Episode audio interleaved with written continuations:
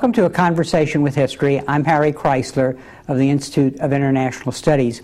Our guest today is Nathaniel Rich, who has just been named Associate Editor of the Paris Review. He's the author, most recently, of San Francisco Noir, the city and film noir from 1940 to the present. Nat, welcome to Berkeley. Thank you. Where were you born and raised? I was born and raised in New York City, in Manhattan. Um, grew up there, uh, went to college nearby, and lived in Brooklyn for a year and a half before moving to San Francisco, at which point I began work on the book. And uh, let's go back a minute. Looking back, how do you think your parents shaped your thinking about the world before you went off to college?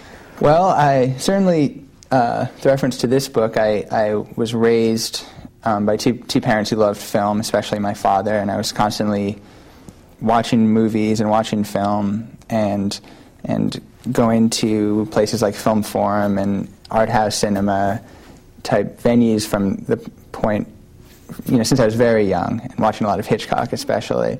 Um, also, both of them uh, work in the literary industry and uh, newspapers and also a publishing company. So I also came up with, with that in that world, and so it, it seemed a natural thing to go into writing and, and journalism and editing, which was nice. And, and many, many other people I, I know in the business don't come from that kind of background, and it's more difficult, but uh, they've always been very encouraging and accepting of, of that. And, and uh, when, when you would, uh, the family would read a book or see a film, would uh, uh, would the discussion around the dinner table or you know in the living room be about uh, what made this a, a great a work of art or a great film, uh, Yeah. even even at a young age for you? I, I think so, absolutely. Or, or even if there wasn't a discussion pointing out, you know, the finer critical points of, of why Vertigo is an excellent film,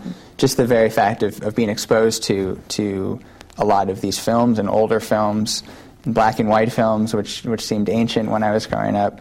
Um, it just made me think about film in a different way, and, and with literature, I suppose I, I did talk about books with my, my family, but I don't. It was never a kind of rigorous homeschooling atmosphere. It was just uh, my parents would buy me books that they liked and, and that their parents had liked, and so I came up reading that way. And, and did you go to uh, high school in New York City? I or- did. I went to uh, to Dalton High School in New York. Mm-hmm. And did you have any teachers there who uh, aspired your uh, inspired your literary and uh, cultural bents? Well, I had a, I had a few excellent um, English teachers. My favorite teacher was actually a, a geometry teacher from Germany, and so that, that didn't inspire me in any clear way. I see. Um, but I, I'd say more uh, once I got to college was when I mean I was I was editor of the newspaper in high school, and I was always interested in, in writing critically and, and, and doing creative writing as well.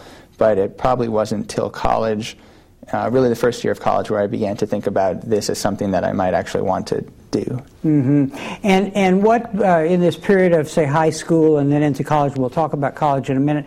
What, what were there any you know events that, that really affected you? National events uh, that that uh, uh, made you bring a uh, gave you a, an interest in politics because there's some political themes in this book which we'll talk about in a Absolutely. Yeah, well, well, uh, my father is very much involved in politics and probably the elections. Um, growing up, the elections were always a very big deal, uh, and I would get very excited to watch the returns come in. And, and I talked a lot about politics with my father, especially. And as far as, as national public events, um, the one thing I can really think of was uh, the OJ trial when I was in ninth grade, and mostly because it interrupted the NBA finals at, at the time, and I was a Knicks fan, and so it was a disaster to not be able to watch, you know, this, you know, game three or four against the Rockets, and uh, put a damper over the rest of the series, which they lost. Uh, so, but but there weren't. I I can't really point to a specific incident or moment um, that I that really altered my way of thinking, but it was more of a grad, gradual process, and especially through college, uh, to come to um, my interests in, in film and literature and politics mm-hmm. as well. Uh, what, uh, where did you go to college? I went to Yale. Yeah, and, and there you majored in, in English or cultural studies? I, ma- I majored in literature, which is like the English major, except it, it, there's less of a focus on the canon and it allows you to read works in translation, which is something I, I really wanted to do, um, and to use a focus on a foreign language and read books in that language. And I did Italian um, and became obsessed with, with Italy that whole time. Um, so it's, it's basically the equivalent of, of comparative uh, literature mm-hmm. in other colleges.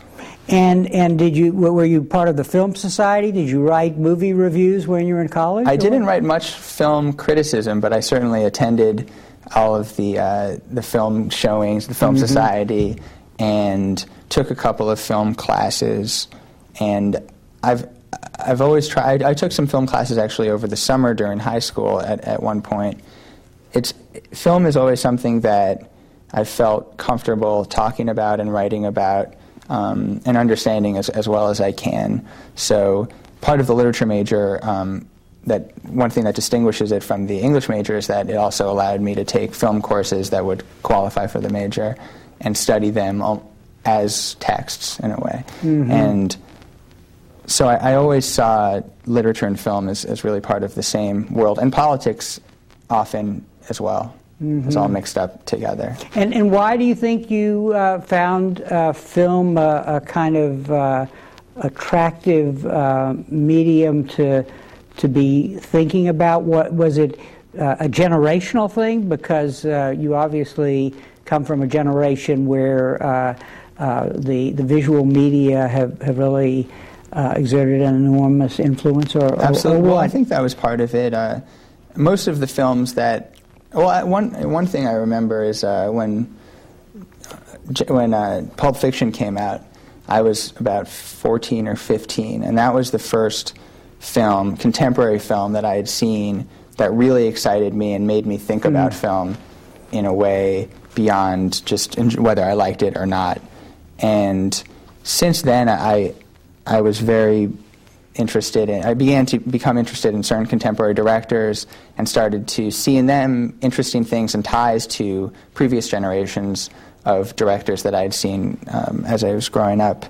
And so, in that sense, yeah, and the other thing is that certainly many people my age, uh, when they take, who are creative, tend to go into film now. And I'm especially seeing that now that we're, you know, in our mid 20s, and a lot of creative people and, and writers tend now to go into film instead of literature, which so I think it's certainly the, the, the interest is definitely part. There's a generational aspect to that as well. Mm-hmm. So, so help us understand what a, a film critic does. What, what, what, what, what does he do? Uh, uh, uh, we all go to movies. You know, we all enjoy them.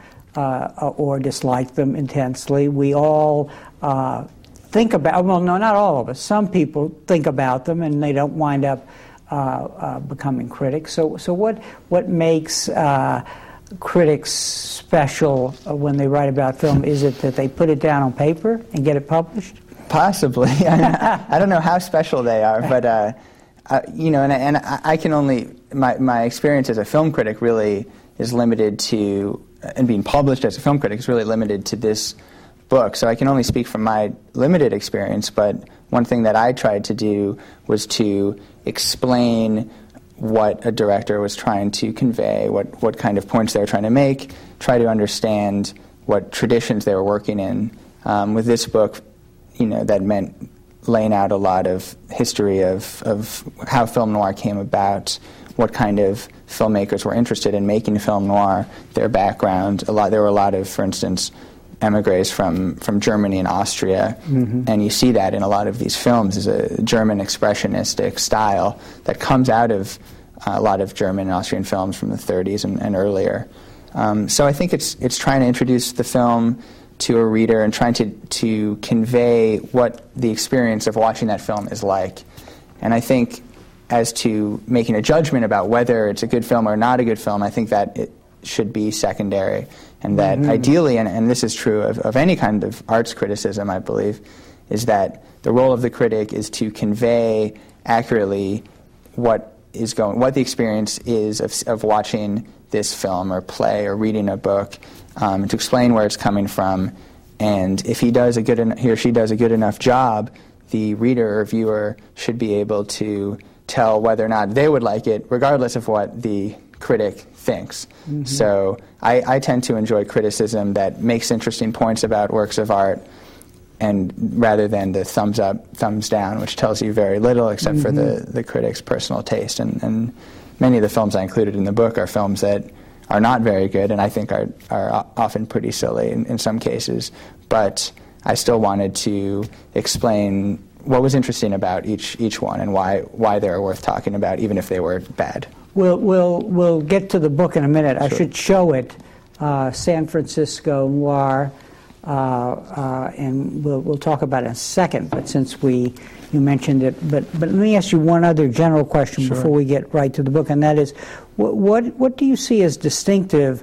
About film as an art form. You, have worked in literature. You you come from a, a, a cultivated background in, in, which people were talking about, you know, different aspects of culture, literature, drama, and so on. So, is there something special about film that, even though you're just starting out, you've and with one book under your belt that that uh, helps us appreciate the medium and maybe also tells us why you were so drawn to it? It's a good question. I, I think there's there's something intangible about the experience of going to a movie theater and having the lights turn out and, and the, the film start playing.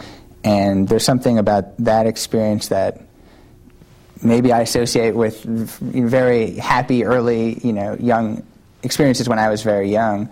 Um, but it's it. I, th- I, I enjoy it as just another art form, another way of, of putting across creative ideas. And, and I think what's interesting about it, as opposed to literature, which is my other main interest, is that it's really such a collaborative effort. Um, and even when you have directors who are serious auteurs and, and control as many aspects of the production as possible, there's so much collaboration going on and compromise and interactions between different artists, whether it be cinematographer or set design, actors, director.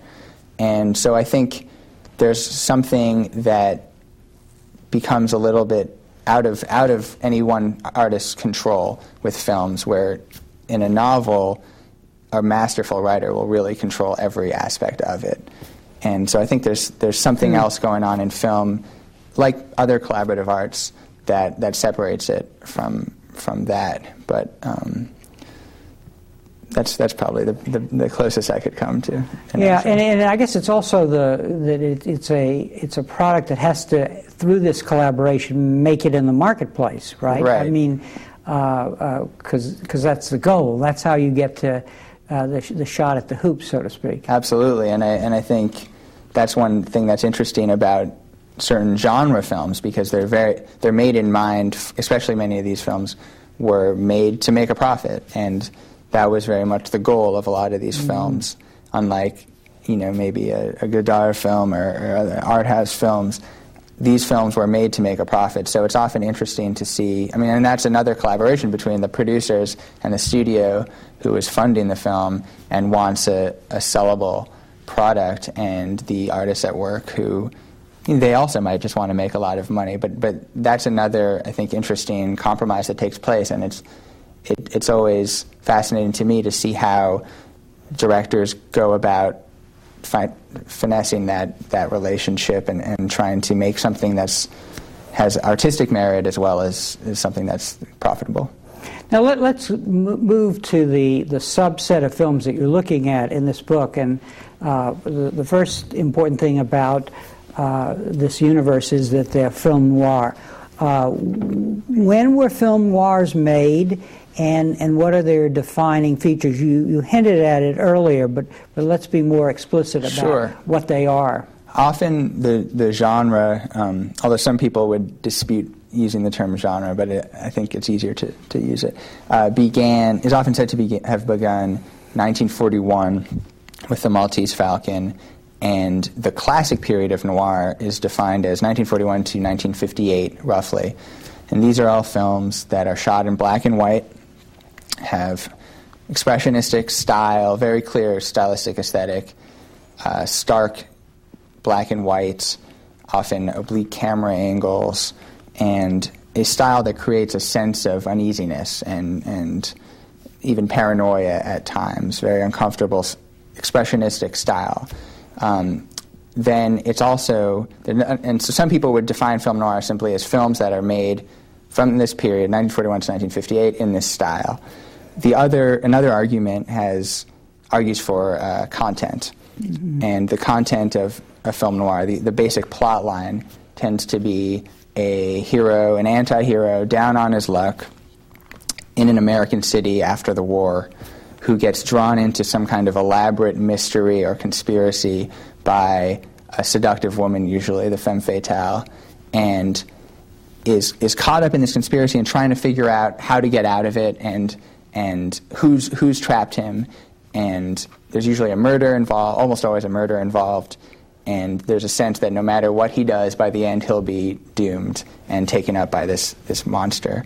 Uh, for me, I, I, I don't think either one is exactly the, the full picture most of all for me, and this is a, a, more broad definition, I thought of film noir as, as more about tone. And the tone that I think all of these films share is a tone of dread. And so it's the sense that everything is going to go badly no matter what happens. And it's going to end usually with a bullet. And mm-hmm. so, so using that definition, um, you can move to the next era, which is from 1958 to the present, really. And that's that those years, films made during that time, is are considered neo noir. These are films that are often shot in color, but try to stylistically approximate the same kind of effect that was achieved in black and white, but using color. And, and this takes on many different forms, often using lots of shadow or often using strange colors, things like that. And many of these films stray from the, the typical noir formula, especially the the typical noir plot and conventions, and often focus on one element or one theme. Um, for instance, a film like The Conversation focuses on paranoia, mm-hmm. and it takes that theme to an exaggerated level, usually. And so often neo noirs resemble film noirs in one aspect, but then ignore the rest of it and take that one theme to an obsessive level. Um, and then there are other films, more recent films, that are similar to classic noirs just in the sense that they are nostalgic for them and, and, mm. and they're, they're almost like homages to these earlier films. So it's a broad genre. Every, everyone has their own definition. Many of books on film noir don't actually give any kind of, of, of clear definition of the genre, but simply list all the films that they consider to be film noir, and that, that's their definition. Mm-hmm. So I tried to define it as, as this tone of, of dread and I think that most of the, the films that I've included, or all of them, have, have that in common. Uh, you, you pointed out that, that some of the directors and the writers had, had European origins, and the, uh, the, the, the, the, the, films reflect the influence of German expressionism in film, like uh, movies, I should say to the audience, like M uh, with Peter Lorre and, sure. and the Cabinet of, of uh, Cap, of, of Dr. Caligari, yeah, yeah, yeah, which, which go back. But, but I'm curious about something is how this foreign influence, that is, this, this cosmopolitanism, these people who came from Europe and brought those styles, interfaces with what there is in the American ethos that, that right. makes these films popular here in the United States. Talk a little about that because was it that the U.S. reached a certain level of, of development and urbanization and, and, and uncertainty? Are we, are we talking about the war years? What are we talking about that enabled this? Uh, mingling of cosmopolitan with a kind of uh, elements of, of, the national ethos to, to make this click for an American market. Right. Well, it, it really came out of the war, World War II, and it's noir is, is really about the American city. And in those years, the big American cities, where many of the, most of these films were shot, L.A., New York, and San Francisco, were symbols of progress and expansion and and success and, and the boom, the post-war boom, and noir came came along to say maybe maybe everything isn't quite so so great as we all think it is. Maybe not everyone's doing so well. Maybe there's something more sinister going on, at least mm-hmm. underneath the surface. And noir is very much about what's underneath the surface, the underground, the, the underbelly. And so it, it might very well be that it took foreigners, foreign filmmakers, to be able to see that and to, to have a criticism of, of mm. the hmm. country that they had moved to. And, and maybe they were a little more skeptical of the excitement and, and the, the boosterism of those years. And, and really, that, that's the classic noir period, I think, is really about that, is subverting that kind of American um, triumphalism and saying that you know something something isn't quite right after all. Mm-hmm. Now, in, in, this mix, you, you point out that uh, the the the, uh, the, genre, let's call it a genre for uh, sake of discussion, that that there you, you can see an evolution in these films, not just from black and white to color and the, the, the, narrowing of a focus, which you discussed earlier, but, but historical themes that were emerging. I, I recall that you, you talk about the, the influence of the detective uh, f- uh, film and writing, moving on to the, the, the, the, fear of communism. Talk, talk a little about that. I think it's an important Yeah, well, there were many, many strands of, of noir and, and subgenres. Um, one was certainly the, the Red Scare noirs, which is a hilarious subset of about half a dozen films that where the, the enemy becomes not the, uh, the hoodlum or the gangster or the, the tough guy, but the, the commies. And so, mm-hmm. and, and the good guy is the, is the American FBI agent. And so there are a couple of films like I Married a Communist um, and Walk a Crooked Mile that, that use that, that, uh, that model. But really the way I think about how noir evolved had a lot to do with how the American city itself evolved um, in those years. And by the time you get, for instance, to the 70s, many of these cities were becoming decrepit, and, and the underworld was, mm. was the world of these cities. And films like Dirty Harry or, or Bullitt or Point Blank, which are all late 60s to early 70s, um, these cities are the city is now decayed, and so it doesn't make sense anymore to to talk about an underworld or to have this contrast between the surface and, and the, mm. the underbelly. But the violence is out in the street. And so the films reflect that in, in interesting ways and, and, become very different. Um, there's a, the most famous scene in Dirty Harry is where he's eating a hot dog. Clint Eastwood character, Detective Harry Callahan, is, is eating a hot dog in this, this seedy uh, restaurant in, this, in basically downtown San Francisco.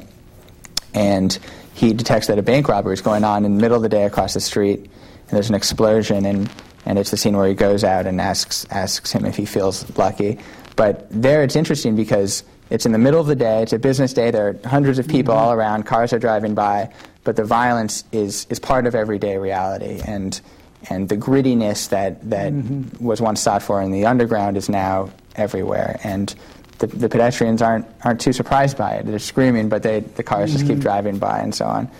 And so I think oftentimes the changes that came about in the genre uh, came about because of changes in, in the American urban situation. And there are a couple of books that are more scholarly books that are focused exactly on this question. Mm-hmm.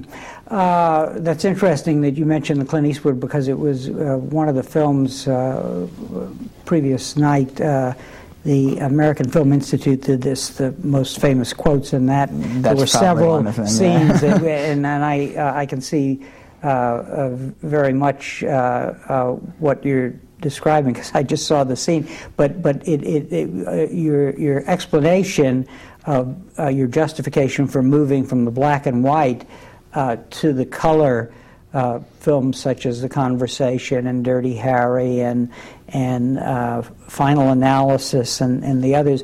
Uh, the point is well taken because, in other words, so it, the the the the terror or whatever is this this anxiety is is kind of not in a closet anymore. It's it's sort of come out and and been printed out. Yeah, and it's, it's, assaulting you. And yeah. I, I, think a good a good example of, of the ways that directors used color in interesting ways, trying to approximate the black and white, is uh, Invasion of the Body Snatchers, directed by Phil Kaufman, which many people consider a science fiction picture, a horror film, mm-hmm. but uh, Kaufman, I think, was, was very much working from a, a noir, coming out of a noir tradition. And the, the plot itself is, is like any noir, where there's a down on, down on his luck hero becomes aware or suspicious that there's some kind of big conspiracy underfoot, tries to figure it out, sense that he's going to be destroyed by it.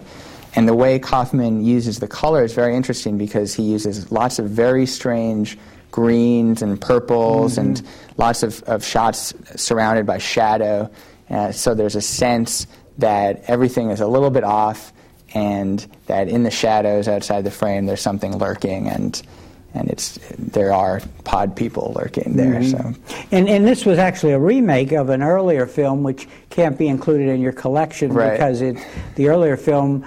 Uh, uh, uh, Kevin McCarthy was running to the streets of L.A. I guess he was going south instead of yeah, north. right. right. It's not, they so moved it, it, up to San Francisco. Yeah, so it couldn't be. It couldn't be in in uh, your film, which raises uh, uh, the the next topic that we have to discover because your your book is not just about film noir, but it's about uh, San Francisco and and San Francisco in film noir. Uh, and uh, as I recall in, in the introduction, you actually explain to us what provoked you to write this particular book and uh, uh, tell us about that day when you said uh, made a comment about San Francisco, which someone reacted negatively to. Tell us a little. Well, I, I, always I always wondered why there were so many of these films shot here, and and whenever I would mention the idea for for the book and the title of the book to friends and people who lived in San Francisco, they'd often be shocked because to, you know to them and to many people, San Francisco is one of the cheeriest, happiest, uh, most romantic cities in the world, and, and the thought of, of anything sinister going on is, is doesn't really make sense to them, and, and there's some truth to that, but I, I think that's part of the reason why so many of these films were shot here because it, go, it goes back to the original uh, classic era of noir when that you wanted to have a strong contrast between the outer world, the glamorous world, and the underworld.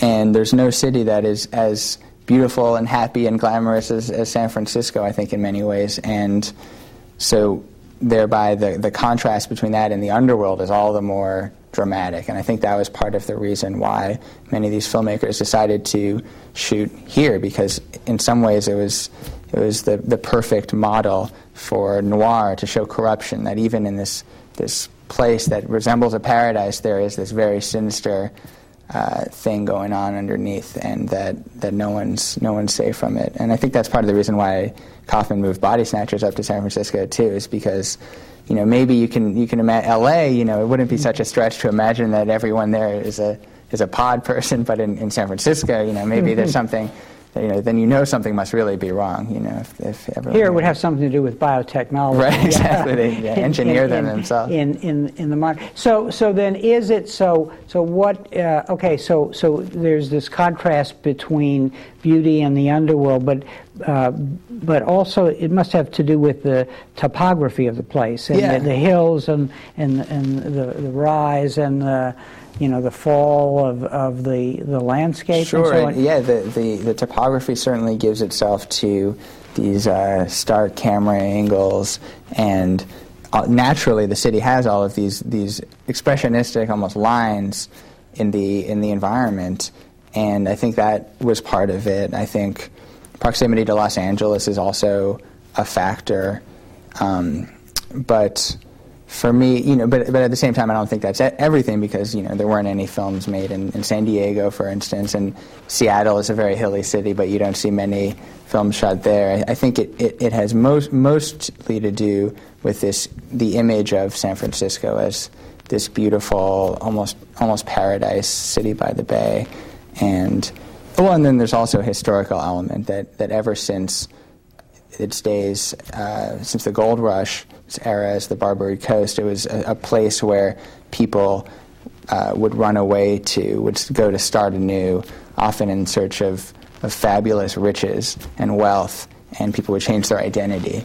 And and I think that all those themes are very crucial to film noir. So it, it fits there as well. So I think it was a convergence of mm-hmm. all of these all of these factors: the historical, topographical, and uh, and this, the image of this beautiful city. There's one element that that uh, strikes me, which I'll raise now, which is the the uh, San Francisco's uh, potential for the exotic because I happened, as I told you earlier, to watch uh, The Lady from Shanghai, which is one of the movies that you discuss. And, you know, there is this uh, sinister uh, tone that comes from the Asian influence.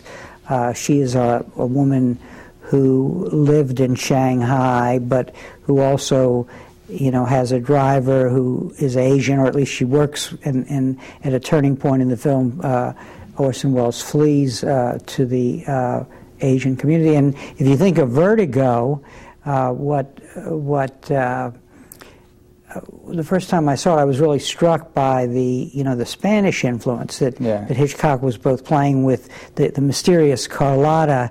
You know, has a, a Spanish background, and uh, uh, then there is the mystical element, you know, which is which is also present. Whether she's uh, Carlotta is still alive. I, I, guess what I'm suggesting is that as a crossroads, you know, with this beautiful landscape, for all the reasons that you've given, but in addition, uh, the, the, it, it, San Francisco is open to uh, to these cosmopolitan influences and, and that presence can be seen in a lot of these films, actually. Absolutely, and I, I think the the film that that features that the most uh, is a very obscure film called Chinatown at Midnight, which begins with clips, as many of these films, by the way, do, and especially the ones in the 40s and 50s, begins with panorama of San Francisco, and then zooms in onto one particular part of the city and then into the underworld, really. But in this film, the underworld is, is Chinatown. And mm-hmm. so there's this r- ridiculous voiceover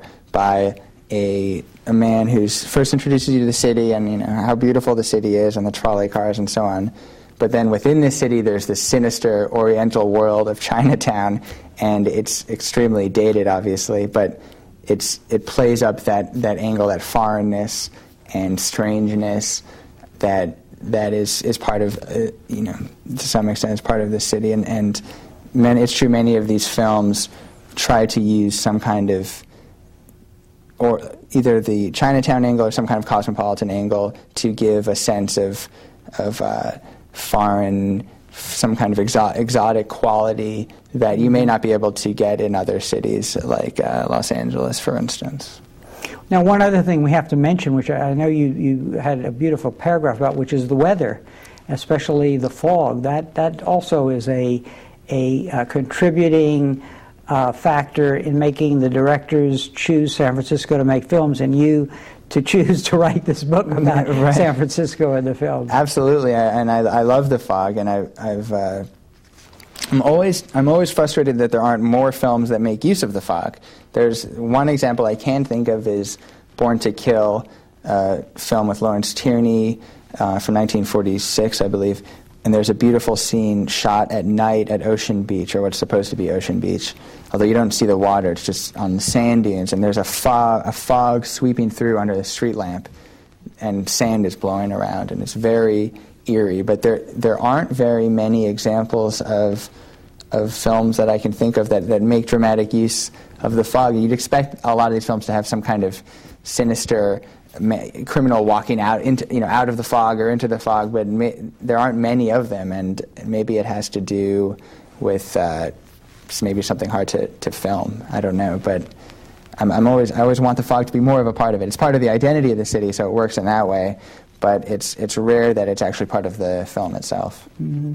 Well, you you mentioned several films. You mentioned The Maltese Falcon. Uh, you mentioned Hitchcock's Vertigo.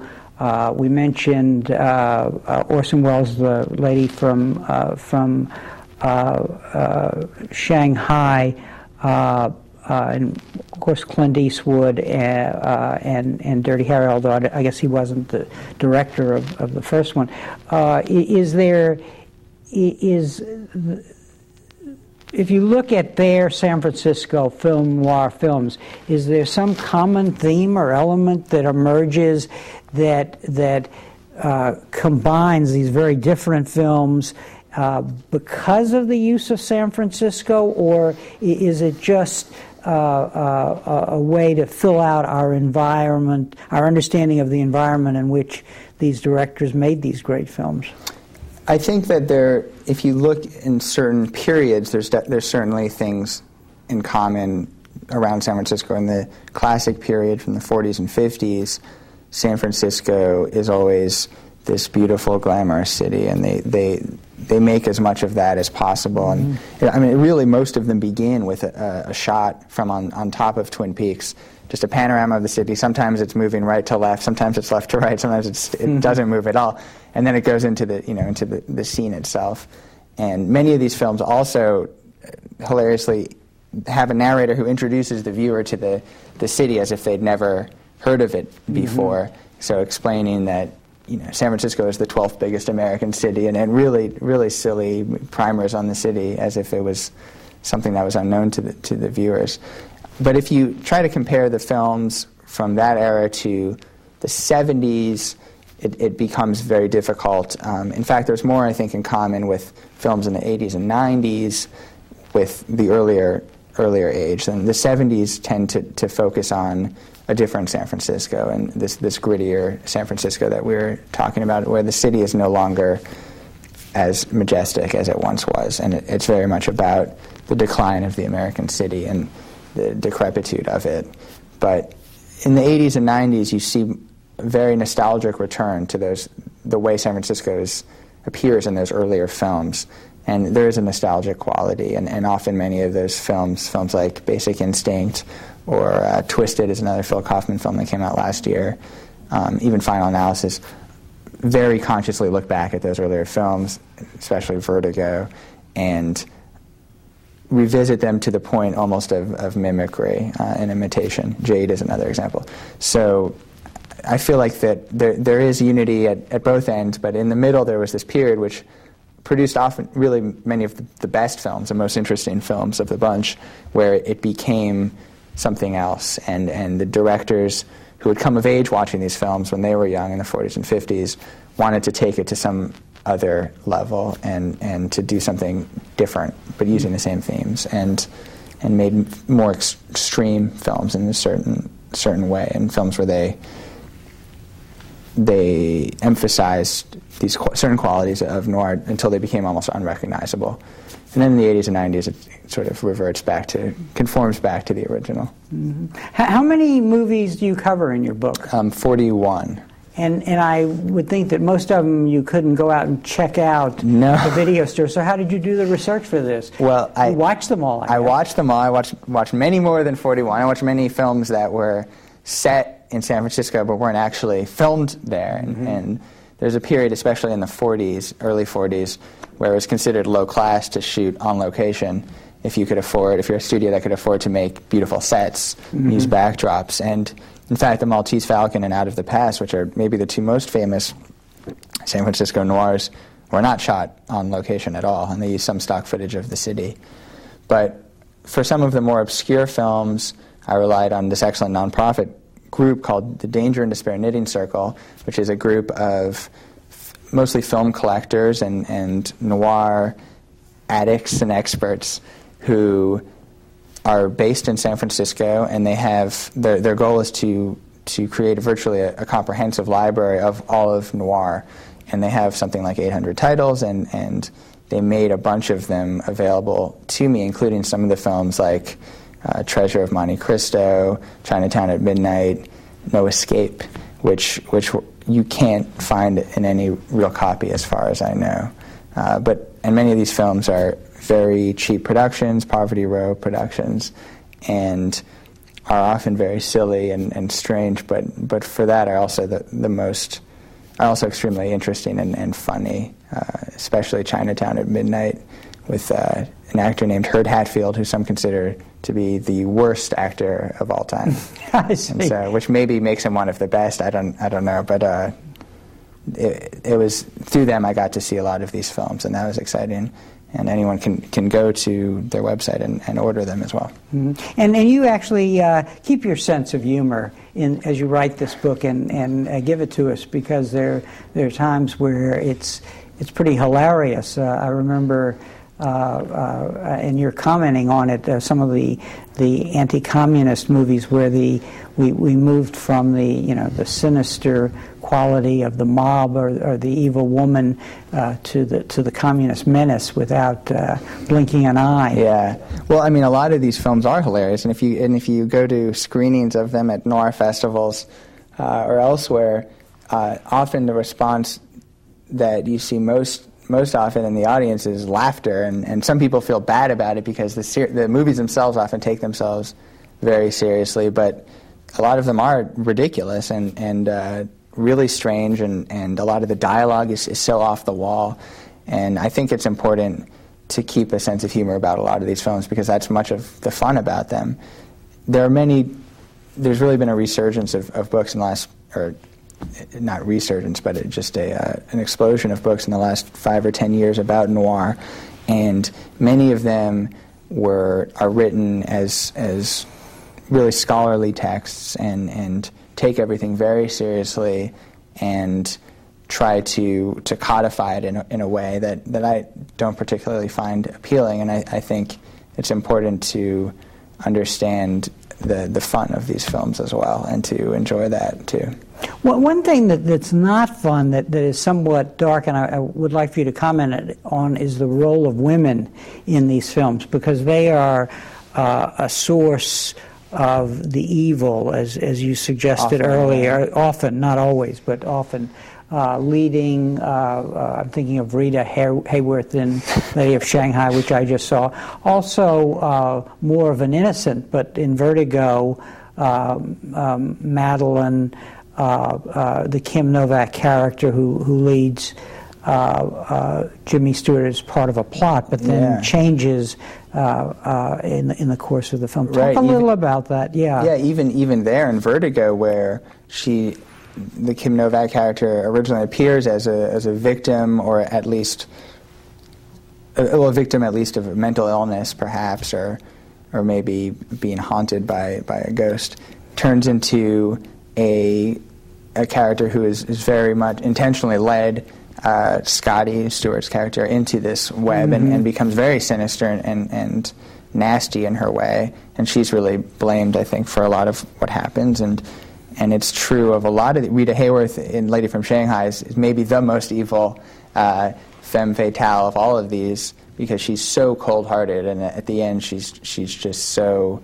Uh, evil, and, and that might have to do with uh, Welles and Hayworth's marriage at the time was crumbling, mm-hmm. and many people point to that as as the reason why he he he made her so so nasty in that film. There are some examples of films where the female is the is the main character and is the is the noir hero and is treated sympathetically. There are certainly not as many, and the archetype is, is a male um, you know, often an, an ex-soldier or a private eye. But there are some great films. One is uh, Mildred Pierce with Joan Crawford, which is not in the book. It's not mm-hmm. San Francisco. Another, but another one that Joan Crawford is in is Sudden Fear, where she's led in by a male fatale, I guess, Jack Palance character, who's this very uh, bizarre actor who, who is really playing a part um, in a similar way. So it it is an unfortunate thing about many of these films, and it is something that's even carried over into films in the 80s and 90s. Uh, films like Basic Instinct and Jade, and not all of these are excellent films, but they, they do use that same prototype. And it, it reflects, I think, something about American culture in the 40s and 50s. But you, would like to see, and today, but you'd like, you'd like to see more films, since the films are all about subversion and, and, and subverting norms and, and in, in, American society at the time.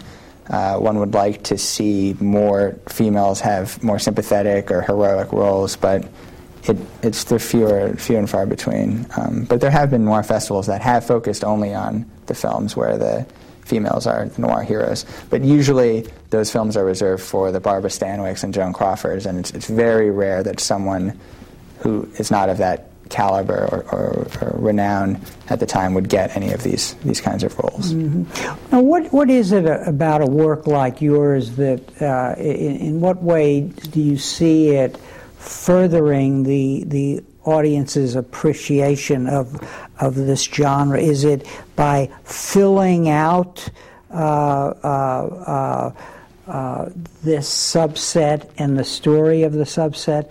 Uh, do you have a goal there, uh, uh, or, well, or, are you trying to make them tourists to San Francisco? No, well, it, there's sort of there's several different goals, I, I suppose. Uh, the main one was it was a subject that I, I thought was fun and I thought was interesting, and it was a great way to learn more about film noir and San Francisco and films and, and, and all of that.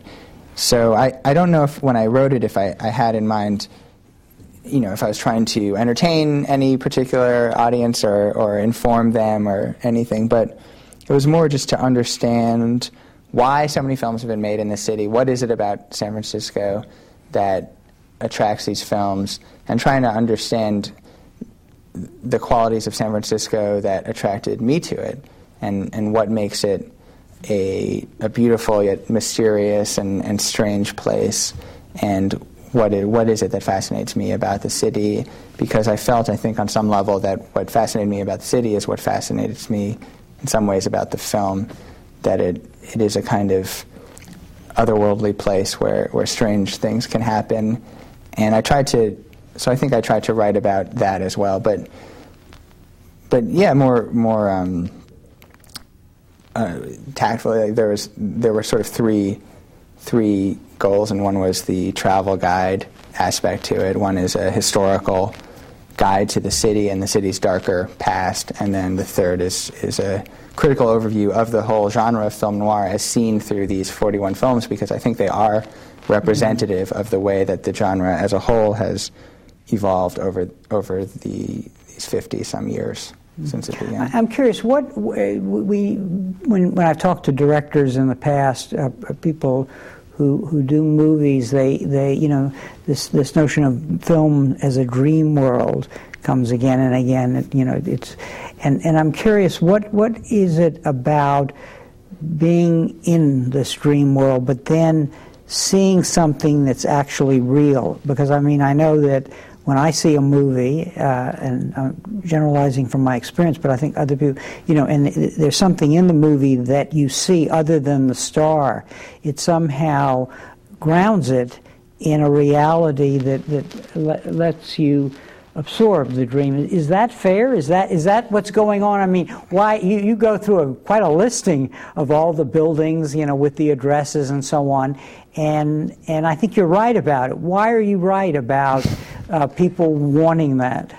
Well, it, it is always an interesting thing to to me because I I've never been that interested in seeing place real place locations from films, and yet mm-hmm. that's very much part of what the book is about. But I try to include uh, locations from these, and maybe I should explain that each chapter pairs a film with a location from the film. Um, I tried to choose uh, locations and, and places around the city that feel very much part of the, this dream world of, of film, film noir in particular. And so many of the sites aren't common tourist sites or, or even buildings at all, but, but empty empty gaps in the in the urban grid and, and lots and and places where buildings once existed or places where there used to be something interesting but it's now changed in another way. And that's something that gets more to the nature of what fascinates me about cities, especially American cities, where there's so much renewal constantly and so much rebuilding. And it's always fascinating for me to see little little places where you can detect part of the city's past that still remains. And you don't have that in, Europe, for instance, where you still have you're walking amid the ruins, you know, in a place like Rome. But in San Francisco and in other American cities, where you can find little little places in the in the city that brings back something of its past, I always find that beautiful in a way. And there are some remarkable examples in San Francisco one that jumps out in me is the uh, Sutro, the ruins of the Sutro Baths, which was this enormous crystal palace-like structure in, a, in the cove under the Cliff House, and it appeared in in uh, the lineup. I have it as a, once it had become an ice skating rink because the, the swimming pools had fallen out of favor, mostly because they were really freezing because they used mm-hmm. ocean water.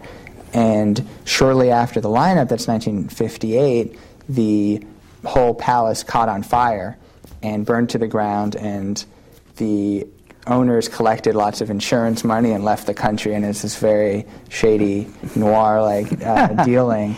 And and the ruins remain, and they never clean them up, and it's now part of the the parks department.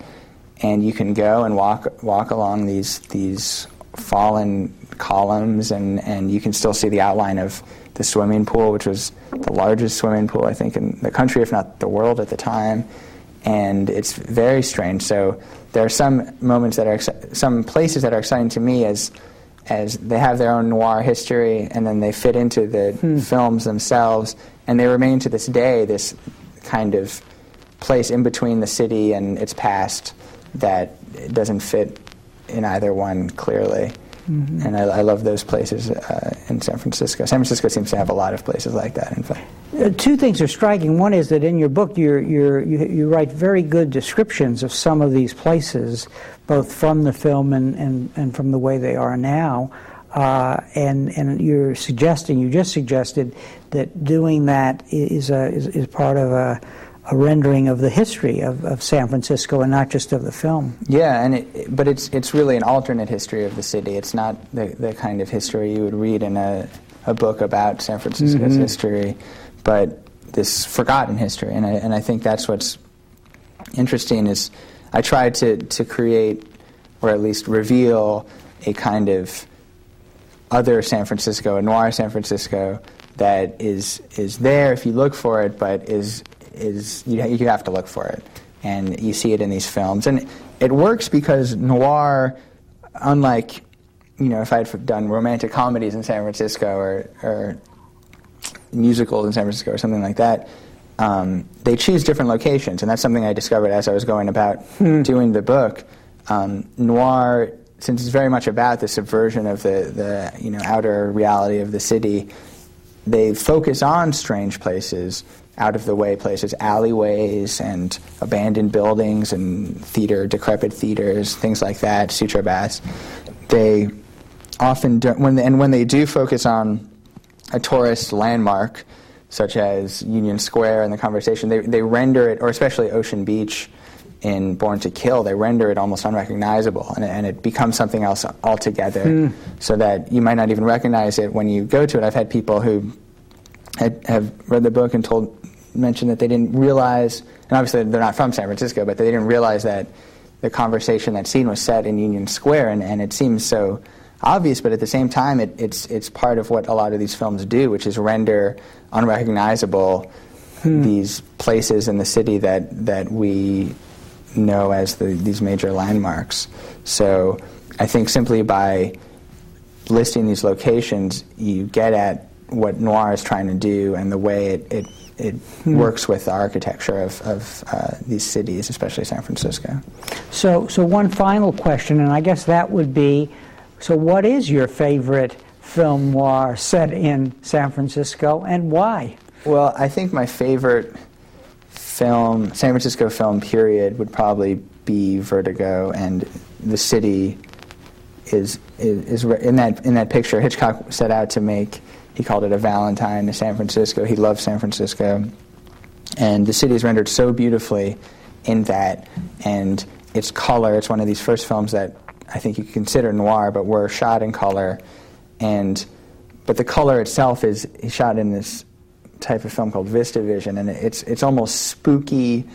There's a spooky quality to it because it, it seems ethereal, almost ghostly, um, which ties into what the, story of the, the film, which is, is, is in many ways a ghost story. And so it's it's a beautiful. The city looks beautiful in it. The Golden Gate looks really bright red, and the water is, is emerald, and it's gorgeous. And yet, you still have this feeling that, that everything is not quite right. That maybe it's it's too nice, or it's or there's a there's a ghostly quality to it, and so I think that's the film I would have to point to, and it's also the, one of the films that got me excited about this in the first place, and uh, from an early one of my favorite films from a very early age. But if you looked in, you know, in the classic era, I'd also mention Woman on the Run with Ann Sheridan, which is a, a female hero, which is a very uh, touching, moving story, but also very dark and, and very creepy in a way. And of more recent, more recent films, uh, I'd all, or at least the, the next era, I would also say Point Blank, which the first scene and the last scene are set in San Francisco, but the rest of it goes to LA. But there again, those scenes are set in Alcatraz and at Fort Point, and those two buildings take on very haunted, mysterious qualities, and they seem very much um, urban ruins in the way that the Sutro baths are now and renders them completely unrecognizable and, and strange, foreboding especially. Well, on, on that note, uh, Nat, I want to thank you very much, and I want to show the audience your book again, San Francisco Noir, and, and it's cram packed with information beyond what we've discussed here. So I recommend it, and uh, uh, thanks very much for joining us, and good luck at the uh, Paris Review. Thank you very much for having me. It was fun. Thank you, and thank you very much for joining us for this conversation with history.